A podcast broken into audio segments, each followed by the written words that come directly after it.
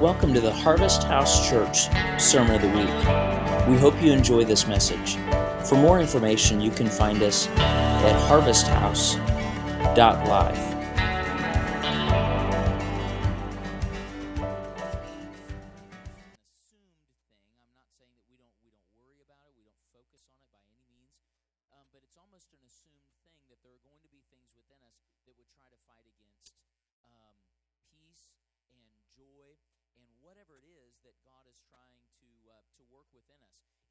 It's an amazing thing to think about that what we're embracing in this season is. Um, I heard somebody say it this way the other day it's not that we're worried about putting Christ back in Christmas. We're more worried about putting Christ back in Christian. It's more about let's get the Christ back into Christian again. And let's get back what Jesus came to show us. And um, and it is absolutely countercultural. It's countercultural to celebrate Christmas um, over a period of 12 days in which we feast and we and we party and we whatever with them. You know, I was uh, joking on Thursday night that one of the uh, the pastors that uh, one of the priests rather that that I heard um, talking said that uh, this is the only time of year that it's it's biblically acceptable to have champagne with breakfast every day uh, for 12 days because we're we're celebrating, we're partying, and uh, he when you when you look at that, that's countercultural, especially because in this season, most times it's um, we've got notice that Christmas falls, the Christmas feast falls on the longest, darkest days of the year. Literally, Christmas falls and, and laps in our calendar over top of the longest, darkest days of the year. I can't remember it's. I think it's called um, uh, winter solstice or something like that. But essentially, it's the longest, darkest days of the year. Isn't that interesting? That that's where we are celebrating. Why? Because part of this is that the light comes into darkness, and the darkness can't comprehend it. And so, rather than try to avoid the darkness, we just celebrate the light. And I think there's this other thing where we as a people uh, really do have the opportunity to, over this period of time, as as you embrace this, I, I've I've really found in my own heart, as I embrace this idea, this thought, this movement, it stirs things in me that I didn't know were there. It pulls on things inside of me that I didn't know were there as I begin to, rather than um, rejoicing because there's something to be happy about, rather than the, the peace that comes because I feel it first, we actually are proclaiming peace that is not yet felt into a felt reality. In fact, I, I, shared this um, um, a while back, but it's an interesting thing to think that the word rejoice is actually the root word of the word joy. We think that you get joy and then you rejoice, that rejoicing would be the action based on having joy. It's the opposite. You rejoice into joy. If you wait for joy to come before you rejoice, you'll be waiting until something good happens. We're called, what did Paul say? We talked about Thursday night Philippians. Rejoice, and again I say rejoice. Why? Because that is the thing that stirs within us that atmosphere of, of joy and of peace. So, Amber Dean, if you would be so kind as to come help me pass these out. Um, we're going to look this morning at uh, um, at a, another example of what the, the Christmas story means. Um, I, I, I love the fact, I've said this before, I love the fact that we're preaching Christmas messages going into. That's just the coolest thing ever. If that's not subversive and countercultural, I don't know what is. Um, and we, um, what essentially I'm wanting to address, just to be clear, what I'm essentially wanting to address is what is Christmas for? So um, I'm going to try to get through this um, pretty quickly um, if we can. And uh, but I want to address. So what did Christmas come to show us? What did G, What is found within the Christmas story that is supposed to be our message, our idea, our thought, if you will? Um, Luke chapter 2, verse 14 says, And suddenly the angel was joined by a vast host of others, the armies of heaven, praising God and saying, Glory to God in the highest, and peace on earth.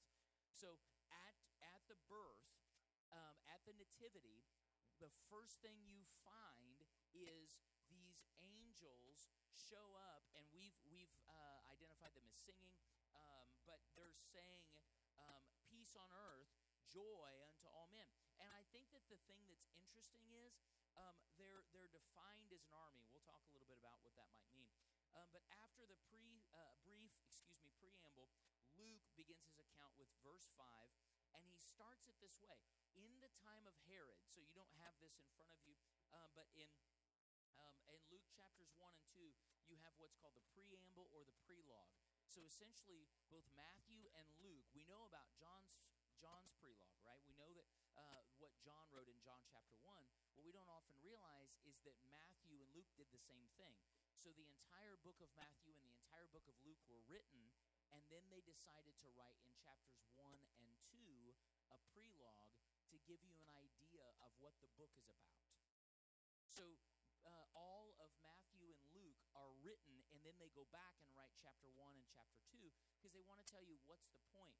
And it's really interesting but spe- because specifically Luke, one of the things he does is he opens up with talking about Herod, who is the king of Israel. Everybody understands that, right? Herod's not a Roman guy. Herod, Herod is his title, in given to us by Luke. His title is King of the Jews. Now, what does Luke tell us that's put on the cross over Jesus' head when they crucify him? King of the Jews. So, what he's trying to do in his prelogue is he's giving us a background of what's happening and how subversive Jesus is to the culture.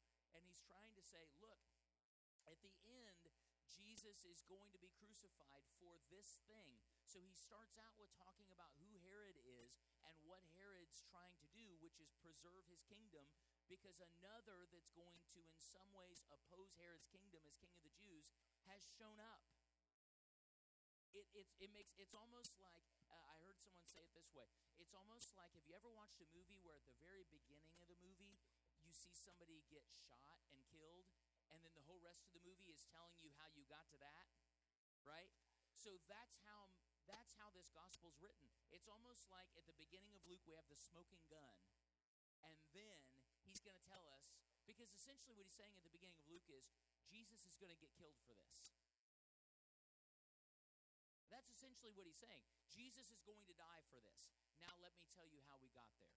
And then he works backwards. He actually works backwards into the King of the Jews. So, when you see this, this is the idea of how this is supposed to work. Um, in those days, Caesar Augustus issued a decree that the census should be taken in the entire Roman world. These signals uh, that the birth of Christ will take on political dimensions as alternatives to this world political status. The reality is, the world's political status quo in the first century Palestine tried to kill the new meek and humble king whose birth was meant to usher in a new kingdom. That's the reality. The reality is, it, it is exactly as clear as this. The political status quo had, had seen a new king this king had no army, this king had no weapons, this king came in servitude, and the rest of the political and religious system was going to kill him for it. That simple. So, when the political status quo tried to uh, arrest him as an adult, he refused to call down his legions of angel armies to defeat them. Jesus even said, I could call down armies from heaven, but what did he do instead? forgave them, and gave his life. What does it say perfect love is defined by? Giving your life for someone else. So, this kingdom works, he then forgives his executioners while hanging on the cross, and he tells us to then take up our crosses too. Because the reality is, take up your cross is literally be willing to give everything that you are and everything that you have on behalf of someone else. In today's nomenclature, the political status quo tried to kill a new, meek, and humble president whose birth was meant to usher in a new country founded on divine virtues that permeate the world while transcending its political borders and machinations. Jesus was the new president, and the rest of the government didn't like that. It's just that simple. So, in this story, he tells us to participate in the new, peaceable, and compassionate divine country as citizens who inherit the earth through meekness and eschew violence of any. This is Christmas shock and awe. D Day 5 BC. So on in this day, when this happens, the night skies over Bethlehem are suddenly filled with an invading army, an army from another world, an army representing another government, an army from heaven. Think about that. It's what it literally says. The armies of heaven were singing and praising. So think about this. So when a new king comes to take over an area, does that king come alone? Comes with his army. Why? Because the way kingdoms are overthrown is by the might of an army. So what happens is Jesus comes as the new king and he comes with an army. But the interesting thing about this army is this army doesn't come with weapons. This army comes caroling. Do we realize how ridiculous this thought is? The armies of heaven don't come with machine guns, machine guns, nuclear bombs, um, grenades. Armies of heaven come singing. If this is not subversive, countercultural gospel, I don't know what is. And so the armies of heaven show up, and what happens is they come into this world and say, A new world order has begun. The world is given a new day, a new kingdom, a new lease on life. Caesar, Pharaoh, and Herod and all of their kind are being supplanted by a newborn king, the king of the Jews. He is the long awaited Prince of Peace. This is why the armies of heaven are invading the night skies over, over Bethlehem. Imagine what this would seem like, like today, or especially at that time, um, other forces would invade a country. It's not like now where we have radar and satellites and we know they're coming before they know they're coming, right? Then, when you knew was maybe when one of the scouts picked up that the army was there, and most likely they were already on your doorstep. I mean, it wasn't, that's just the way that it worked. So imagine what it would have seemed like at that time for Jesus, the newborn king, to show up, and he doesn't show up as an invading king riding on on a big white horse. He shows up as a humble, helpless baby. God. The governments are on the shoulders, not of a king who rides in on a white horse. The governments are on the shoulders of a helpless baby. It gives whole new understanding to the child will lead them, doesn't it? So, from that measure, then, these angels angel armies are interesting because nearly 250 times in the Old Testament, the, the God of Israel is described as the Lord of hosts or the Lord of the armies. Now, at the birth, God's chosen king and the armies invade together. This is it. We're coming to get you. We're coming to overthrow the kingdoms. This is not a killing army, but a singing army. This is what they come to do. And Luke in the text says very clearly saying something specific. What they're saying or singing is glory to God in the highest and peace unto all men. The idea is this is combat by chorus. If that doesn't just, that's counterculture, but that's just what he came to do. The heavenly army sings glory to God and peace on earth. Happy Christmas, war is over. That's what the army says. You say, uh, to quote the Beatles, you say you want a revolution. Well, you know, everybody, we all want to change the world. And there's two ways to go about it. The first way is the way of Herod's death squads that he sent out to kill the innocent children the, the way of Herod's death squads, whereby he, through might and with army and with sword and with spear and with chariot, would overthrow nations. And the second way is a different approach. It's the approach whereby the Prince of Peace comes. Of heaven don't launch missiles missiles from the sky. Instead, they sing heavenly songs about peace. How absolutely impractical. But that's how it is. Well, in fact, some would say how ineffective. How ineffective is that? That we would sing instead of show our military teeth. That we would sing instead of fight back. In fact, one of the things that I want to show this morning is not only that the, the, the kingdom of Jesus is a kingdom of peace, that the nativity story is a story of peace, in that when that we need to lay down our arms, but also we need to be willing to put down the knives that we put within our words. You know what I mean by that? Have you ever had a conversation with somebody and they say something to you and then you walk away like 15 minutes later like, wait a minute. A knife in there somewhere. And I didn't really even feel it at the time, but now it's there. I can absolutely feel that it's there. You've had those kind of conversations, you know exactly what I mean, where somebody's so calculated that inside of their words they can lace them with missiles. Jesus came to tell us to lay it all down. He told us to lay down our swords, and He told us to lay down our knives, and He told us that this is a peaceable kingdom that is changing everything. And so, what happens is where Herod's kingdom is a kingdom that through military might was set on preserving privilege and power. Jesus came powerlessly and with no privilege. The problem is that in order for us to preserve privilege and power, the innocent always have to die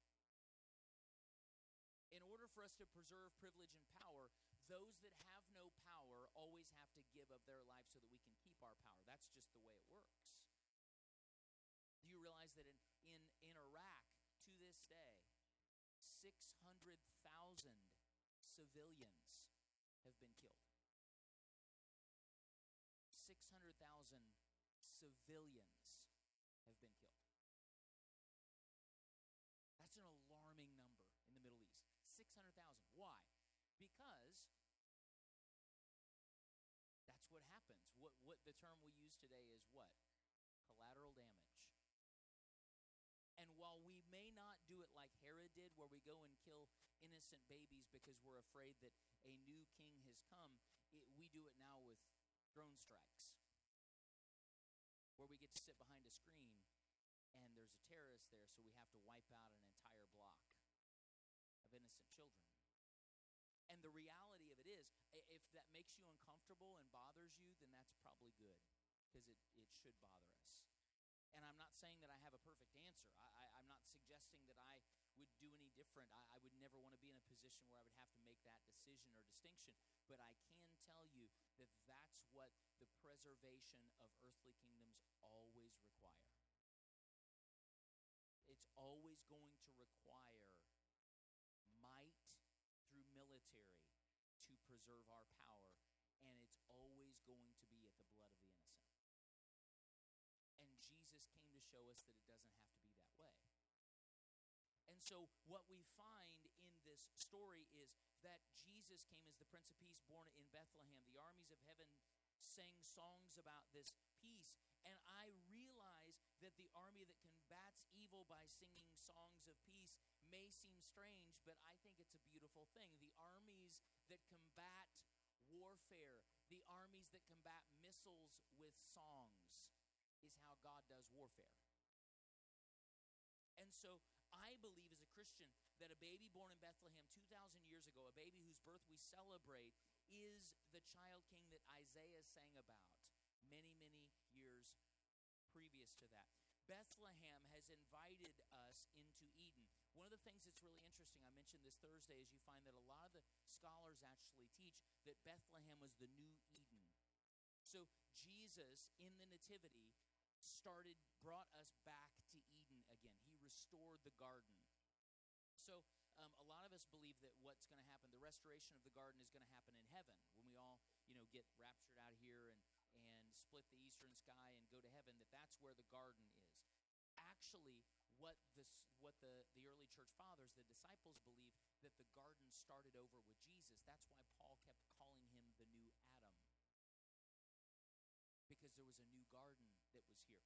And so interestingly enough uh, Adam was born of the new Eve and has invited us into a new world whose political priorities and standards have Adam and Eve's fear pride, and disobedience as their foundation. John's gospel is replete with the garden theme. In fact, if you want to find a theme throughout John's gospel that separates it, it's the garden.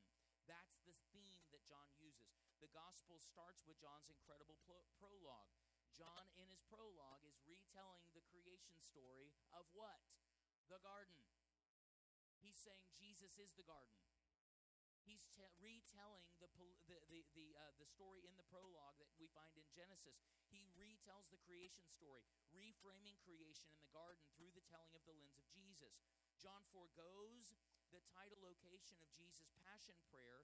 You realize he's the only one that doesn't call it Gethsemane. He just calls it a what? Garden. Furthermore, in John's gospel, whenever they first find Jesus, well, he's the only one to identify where Jesus' tomb was. Jesus' tomb was in a what? Garden.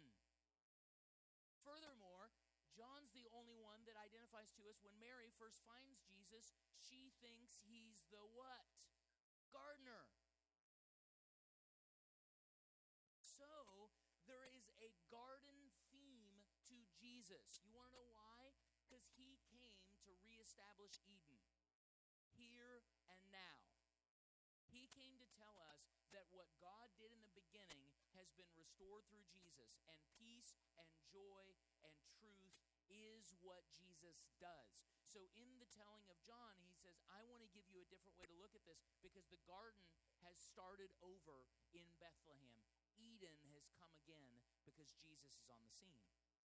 And so in Isaiah, uh, this, this wonderful prophecy we find Isaiah 2 2 in the days to come, the mountain of the Lord's host shall be established as the highest of the mountains and shall be raised above the hills. All the mountains shall stream to it.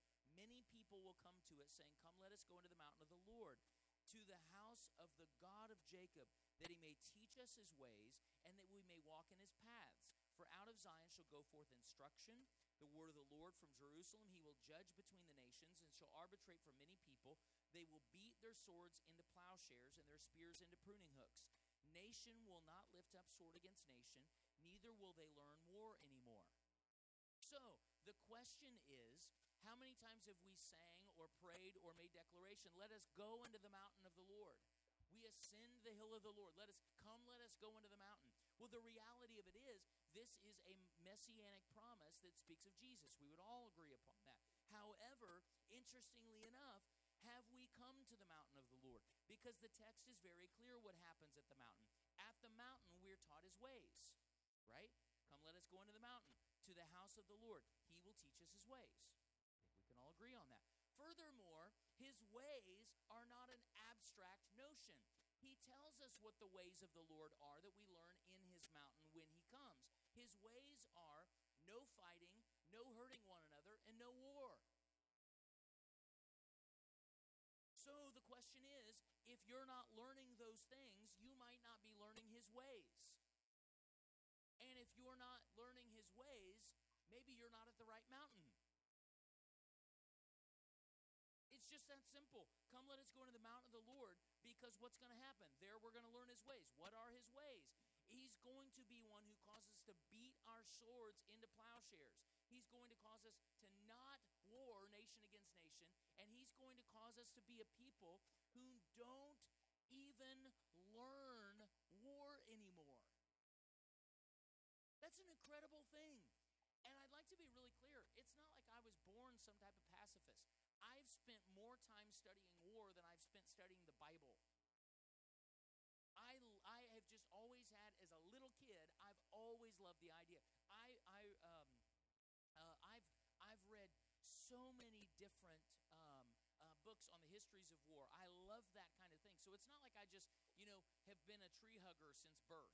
And, you know, everybody just, I'm just some snowflake from the West Coast um, that just, you know, is here to tell you that we all need to give peace and love and go back to Woodstock. That's not what I'm talking about. But what I am talking about is I genuinely don't see how you can separate the practical lifestyle of peace from the lifestyle of Christ likeness. And if that bothers us, that's okay. But we can't say that it's not his lifestyle. It's fine that we're bothered by it, but it should draw us into doing something about it. So the idea is Jesus is the Prince of Peace. We call him the Prince of Peace, but what does that mean? Is it just a Christian cliche? Does it mean some kind of peace of mind where anxiety doesn't attack us anymore? Or does it mean something substantial whereby peace is a lived reality? Maybe it might mean that Jesus offers the world an art, uh, excuse me, alternative arrangement that could be best described as peace. Jesus is the Savior of the world in a real, wonderful, and urgent way. The Prince of Peace who can lead humanity out of the madness of rearranging our world around power, priority, uh, uh, excuse me, power, and then the priority to preserve it.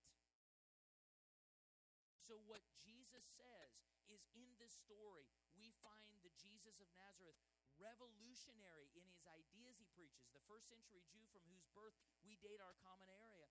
Era, this one who becomes the Isaiah prophecy, the Prince of Peace, preached a new way of being human, an alternative arrangement of society he calls the kingdom of God.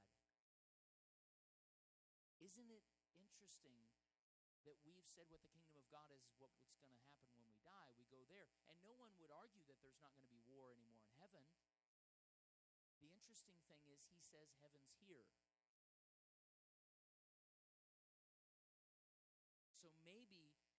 Shouldn't abandon what we thought heaven was going to be like. We should just change the location.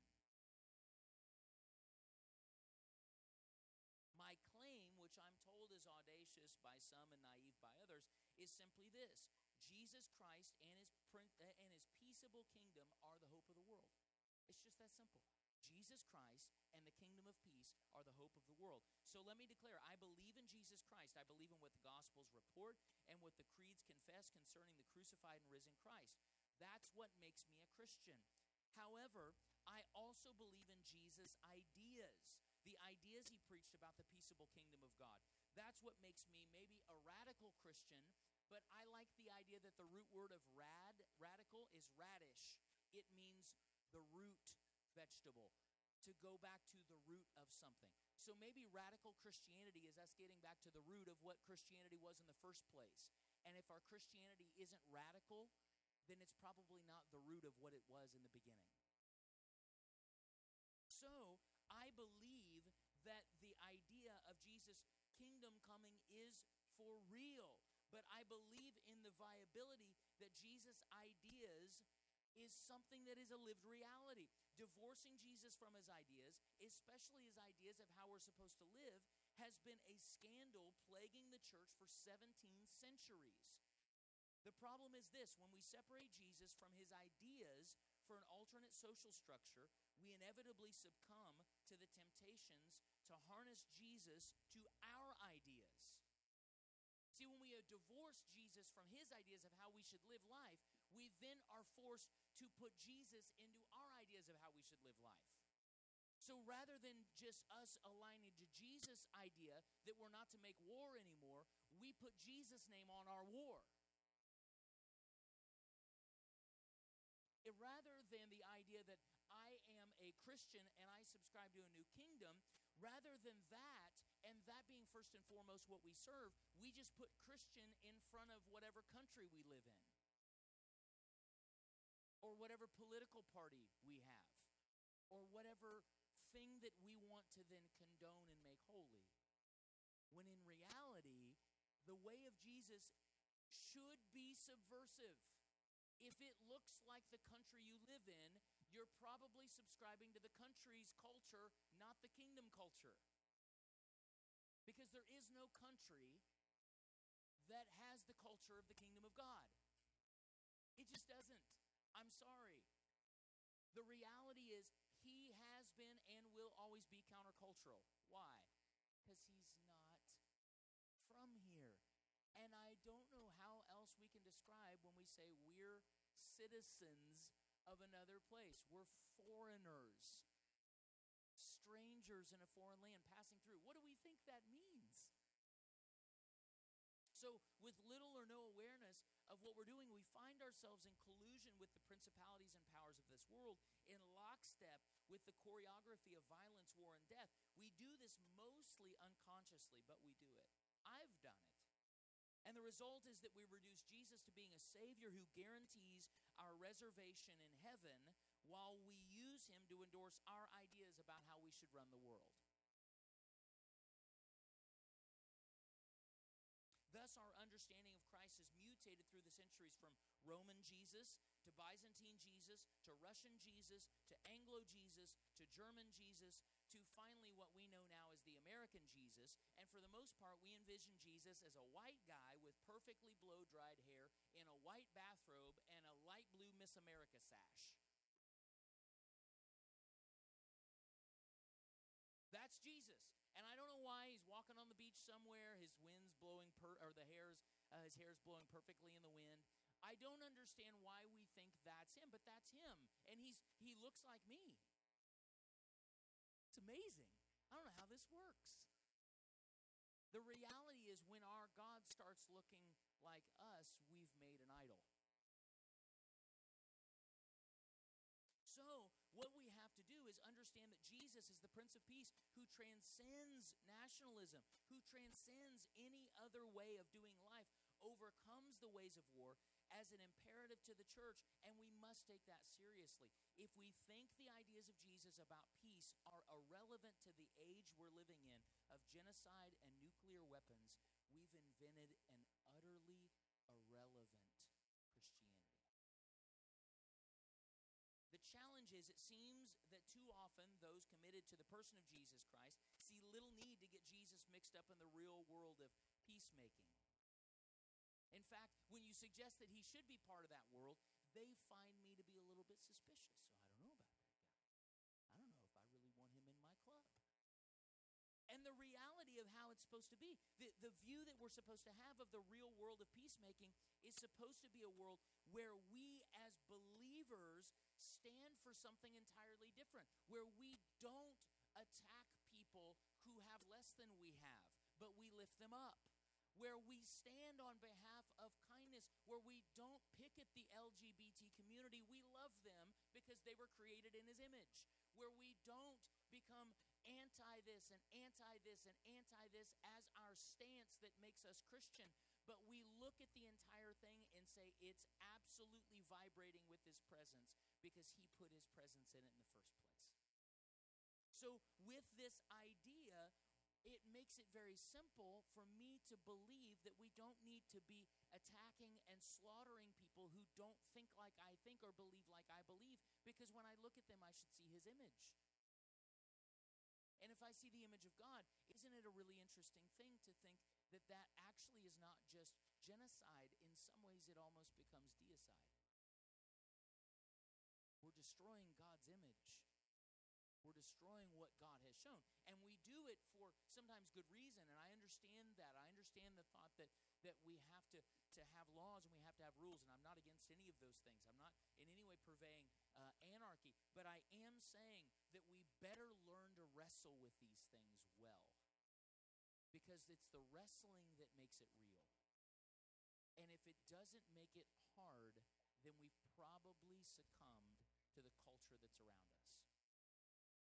So, Jesus, as, as we look at this, this idea really becomes Jesus leading us into a new kingdom. In an interview, Pastor Mark Driscoll, and I'm using his name because that's how dangerous I think he is. I don't normally do that. Pastor Mark Driscoll, one of the largest, uh, pastor of one of the largest churches at the time in our country, said this about Jesus. In Revelation, he says, Jesus is a prize fighter with a tattoo down his leg, a sword in his hand, and a commitment to make someone bleed. That's the guy I can worship. I can't worship the hippie halo Jesus, but because I could never worship a guy I can beat up. That's the pastor of one of the largest churches in the country.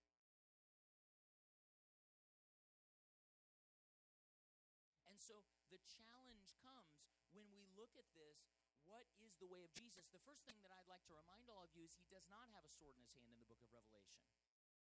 Where is the sword? His mouth. You know why the sword's coming out of his mouth? Because it's his word that does the work, not his violence. And so, in this idea that that that we've got to have this powerful Jesus, it's the same re- it's the same reason that many, many, many, many times through history, you people always want to have the most powerful king, the most powerful army, the most powerful whatever, because it, it's our sense of belonging. So we do the same thing with God, don't we?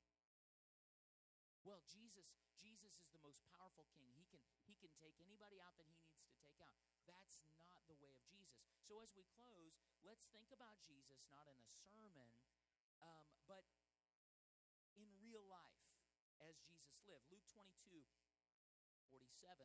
There came a crowd, and the one called Judas, one of the twelve, was leading them. He drew near to Jesus and kissed him, but Jesus said, Judas, are you betraying the Son of Man with a kiss? And when those who were around him saw what was coming, they said, Lord, should we fight? We brought swords. Then one of them struck the servant of the high priest, cutting off his ear. We know that Peter cut off Malchus' servant's ear eh, because he didn't wait on Jesus to answer, mind you. Notice that. That's kind of how we do things, isn't it? Lord, should I go? And then before he answers, we're already out the door. So, Lord, we brought swords, and before Jesus can answer, Peter's whacking off people's ears. Jesus says, No more of this. Then he touched the man's ear and healed him. Gandhi once said, yes, I'm quoting Gandhi on a Sunday morning. Yes, uh, that's just what we do. Uh, Gandhi once said, Everyone knows that Jesus taught nonviolence except Christians.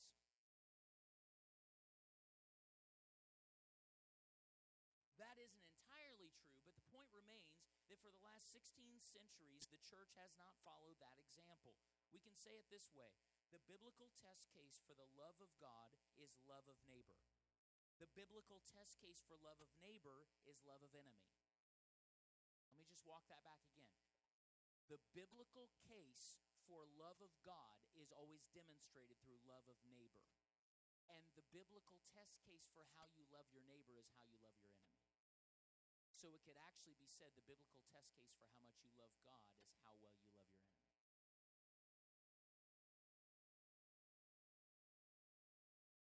And you can't love your neighbor slash enemy by using a sword, a gun, a bomb, or any other violence against them. I recently had a pastor, someone who I love very much, tell me that Jesus told his disciples to carry a sword. And he used this as an example. He was trying to convince me that he needed to buy yet a third um, AR 15 um, with a silencer and whatever else you can do. Because clearly, self defense, a statement of self defense always starts with, I got him in my scope. Right? That's self defense. Like I, when I've got him at 400 yards, it's probably not a real threat. Uh, not that I could even shoot 400 yards, but more, I'd shoot 50 feet. Uh, but the, he was trying to convince me that hey, this is no, this makes perfect sense that I need to buy, buy have all these uh, um, uh, you know semi-automatic weapons. I need to have all this stuff. And he was trying. He decided which I don't care if he does or not. I just think it's funny that people then it's like we intuit that that may not be a good idea and so the immediate thing is well jesus told him to take swords if you're pulling from that that probably means you don't really feel very good about what you're doing just as an idea um, but he says that and and that's an interesting thing so at the last supper jesus tells his disciples to take swords with them it's a bit odd isn't it because he does. Um, the, he, he actually, at the Last Supper, tells them to take their swords with them. And that's what this pastor was quoting unto me. But when Jesus arms them, it's a really interesting thing because, contrary to what some people think, Jesus is not endorsing open carry legislation so that you can carry your AR 15 into Kroger grocery shopping.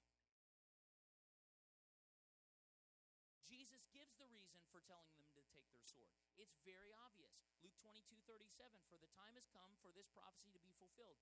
He was counted among the rebels. He tells them, when he tells them to take your swords, take your swords with you because the time has come for this prophecy to be fulfilled that they're going to consider me among the rebels who've been trying to overthrow Rome. And he does it to prove a point. Because Jesus did not arm his disciples so they could fight. Jesus armed his disciple, his disciples rather, so that prophecy would be fulfilled and so that he could disarm them.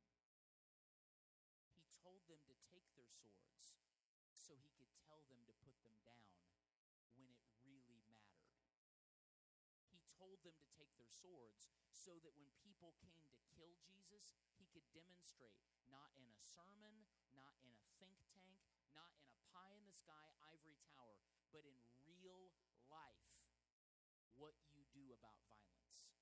They're coming to kill Jesus, and he uses that up. Make sure you have your swords with you. Doesn't that sound like Jesus? Make sure you have your swords with you. And they're probably like, why are we taking our swords? We're just going to the garden. He tells them to do that so he can make a showing that at the moment when all the you realize Jesus was not the only Messiah, uh, pro- proclaimed Messiah at that time. There were many, many, many people who had proclaimed to be the Messiah, and all of them used military might to try to overthrow Rome. Jesus said, I want to make sure we look like all those guys so that I can then tell you to put them down because that's not how this kingdom works. He wanted them to falsely assume he was a violent revolutionary, as Isaiah says. But when his disciples actually attempted to employ violence, Jesus stopped them and said, No more of this. So, within our real life and within our words and within the way we think, the idea of striking back, the idea of, of not being peaceful, is something that's really deeply, um, we need to wrestle with very deeply. And what I would suggest to you is that we as a people, we as a group, we've got to really think about, even within our words, how many times do we get ready to say something and we have that thing go through our head of, I could really lay them out right now. I could make sure that my words cut right to who they are. But Jesus told us, put down your swords. No more of this. Because our speech is supposed to be peaceful. In fact, if you remember on Thursday night, we said that joy and peace are the atmospheres that bring gentleness unto all men. So Jesus tells them in the practical way and also in a much deeper, different way no. Don't do this. There's a better way. Tertullian said, one of the early church fathers, in disarming Jesus disarms all Christians. Because Jesus, in that moment, when the ear was cut off, he chose to heal, not to fight. So, what did the early church believe was the lesson from this? They believed that the lesson was Jesus was giving us a different way to live. Jesus disarms us from our weapons of violence. He disarms us from our words that are filled with knives. Next morning, when Jesus was brought before Pilate, Jesus made it clear that this kingdom came from a different world. That one where people fight and kill their enemies was not the kingdom he came from, because Pilate says to him, What kingdom are you from? And Jesus says, My kingdom is not from this world. If my kingdom was from this world, my servants would be doing what? Fighting. If my kingdom was from here, we'd be fighting. How much of Christianity is known to the world because of our fighting? We fight over what we believe. We fight we fight with other Christians about who believes what.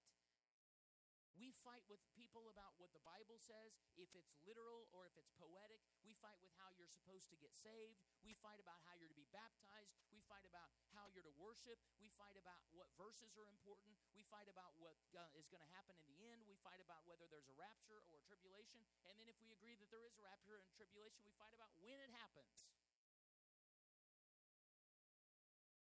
Jesus said, You'll know that my kingdom isn't from by the people who aren't fighting. Because the people who are in my kingdom don't do that. And so I think about, and that's just the fighting that we do with each other. That's not even including the fighting we do with everybody else. That's not including the fighting that we've done for years and years and years and years and years, where we think that the way that we're going to deal with the Muslims, and in fact, in many cases, the Jews, is by the Crusades. The way that we're going to deal with those that don't align to our beliefs is by the Spanish Inquisition, uh, the Salem witch trials, on and on and on and on and on. And Jesus said, No, no, no. If there's fighting, it's not my kingdom. It's just that simple. And I think that that's as literal as us being people who make war. And I think that is as figurative and metaphorical as us making war with our words. I think it's both. I think it's so much deeper than we think about. Because the kingdom of Christ doesn't come from bloody war. Jesus disarmed his disciples in the Garden of Gethsemane. Gethsemane, excuse me. The garden is no place for swords and spears anyway. Gardens are where we employ plows, not swords. So it makes sense why Isaiah said, Beat your swords into plows. Why? Because the garden is here. Followers of Jesus are called to be gardeners and healers, not combatants and killers. The incarnation of Jesus welcomes a new kingdom into the world, and this kingdom looks like a garden. Jesus invites us to beat our swords into gardening tools and start loving our enemy. And and I, I, I understand you would think, well, what does this message have to do with Christmas? Because this is the kingdom. On Christmas Day, it all started with a caroling army. Merry Christmas, war is over. And he says to us that this Prince of Peace, Jesus, the helpless, humble baby, the innocent, the government is on his shoulders. Why? Because it's not a government that looks like ours. Because it's not a way that looks like ours. Our government is about influence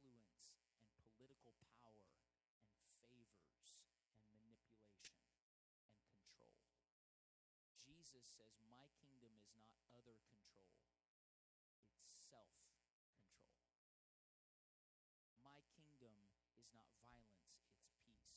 My kingdom is not manipulation and retribution, it's joy, forgiveness, and love of other.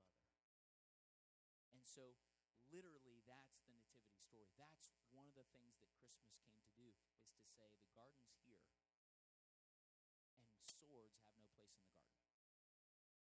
So, Father, we thank you for this, this gift, this, this great opportunity to, to worship you and be with you and love you and live like Jesus. And, and, and we openly admit these things are not easy. You know, God, you know these things are not easy. You know that, that this is a lifestyle that requires work and sacrifice and struggle and wrestling.